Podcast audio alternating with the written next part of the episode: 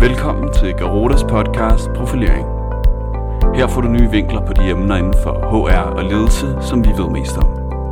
Vores mål med podcasten er, at du får bedre forudsætninger for at profilere dig i dit job og i din karriere, ved at du reflekterer over dig selv, dine kompetencer og dine mål.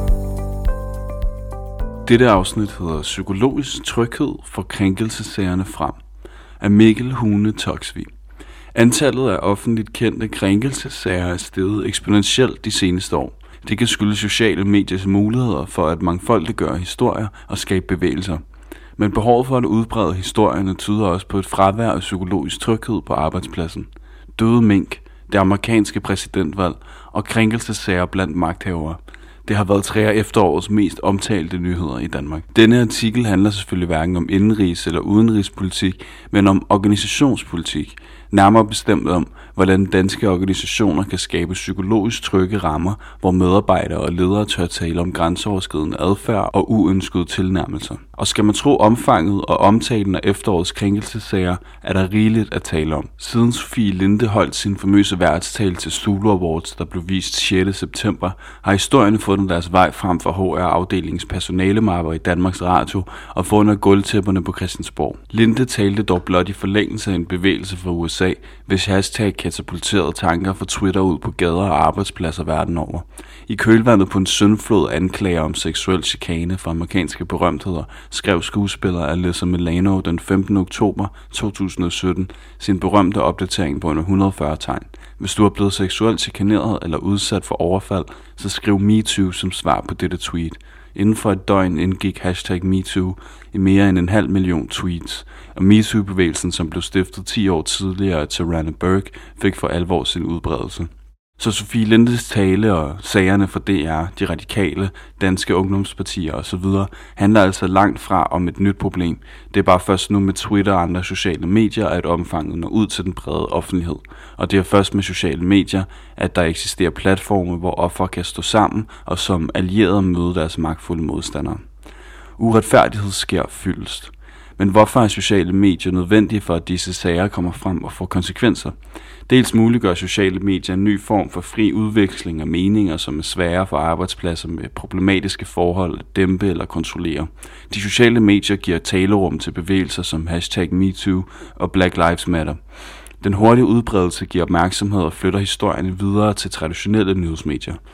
Dels er nødvendigheden af at bruge sociale medier til at komme ud med budskaber om krænkelser et udtryk for et påtrængende problem. For det burde være muligt at håndtere de problematiske sager internt med advarsel, fyring eller i værste fald en politianmeldelse til de krænkede personer.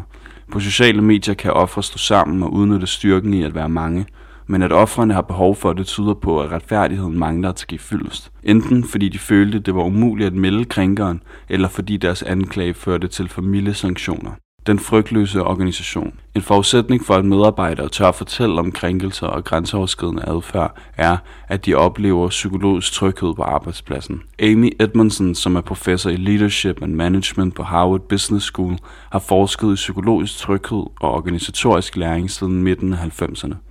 Hun definerer bredt psykologisk tryghed som en erhvervskultur, hvor medarbejderne er trygge ved at ytre sig. Nærmere bestemt oplever medarbejderne psykologisk tryghed, når de føler sig sikre ved at tale om bekymringer og fejltagelser uden frygt for at komme i forlegenhed eller blive straffet. De har tillid til, at de kan sige deres mening og fortælle om deres oplevelser uden at blive ydmyget, ignoreret eller udsat for bebrejdelser. Måske bliver de ovenikøbet belønnet.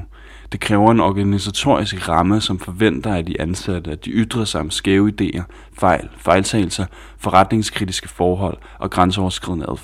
I denne organisation oplever medarbejderne psykologisk tryghed, og det resulterer i, at organisationen bliver frygtløs. Her er navnet på Edmondsons seneste bog, Den frygtløse organisation tager anmeldelsen seriøst. Man kan diskutere, om en fuldstændig psykologisk tryg organisation oplever krænkelser. Ifølge Edmondson er 100% psykologisk trygge organisationer nemlig en utopi, og selv udpræget trygge arbejdspladser kan skræmmes sig en grænseoverskridende medarbejder. Den psykologiske tryghed bestemmes i dette tilfælde af, om offret for den grænseoverskridende adfærd tør at sætte medarbejderen på plads eller involvere HR og ledelsen, og om offret ser, at HR og ledelsen tager anmeldelsen seriøst. Psykologisk tryghed lever dog både på organisatorisk niveau og på gruppeniveau. Så de tiltag, som organisationen sætter i gang for at styrke den psykologiske tryghed, skal både tage højde for den overordnede virksomhedsramme og for den teamsammensætning, som virksomheden indeholder. Disse tiltag skal fremme en virksomhed med medarbejdere og afdelinger, som taler, lytter og lærer. Den er heterogen og rummer forskellige meninger og holdninger, og den forventer, at medarbejdere såvel som ledere fortæller om fejl, forretningskritiske forhold og grænseoverskridende adfærd, uden dem får konsekvenser for andre end dem, der står bag.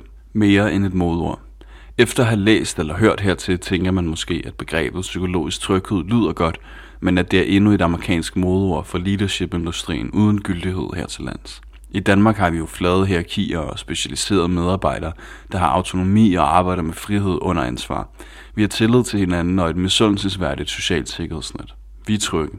Men som ledelsesrådgiver Christian Ørsted forklarer i forordet til den danske udgave af den frygtløse organisation, har de, der mener sådan, sandsynligvis undervurderet behovet på deres egen arbejdsplads. For spørgsmålet er ikke, om vi har psykologisk tryghed, men om vi har tilstrækkeligt mængder af den. Psykologisk tryghed adresserer det, man ikke ved, at man ikke ved. Altså de ubekendte ubekendte.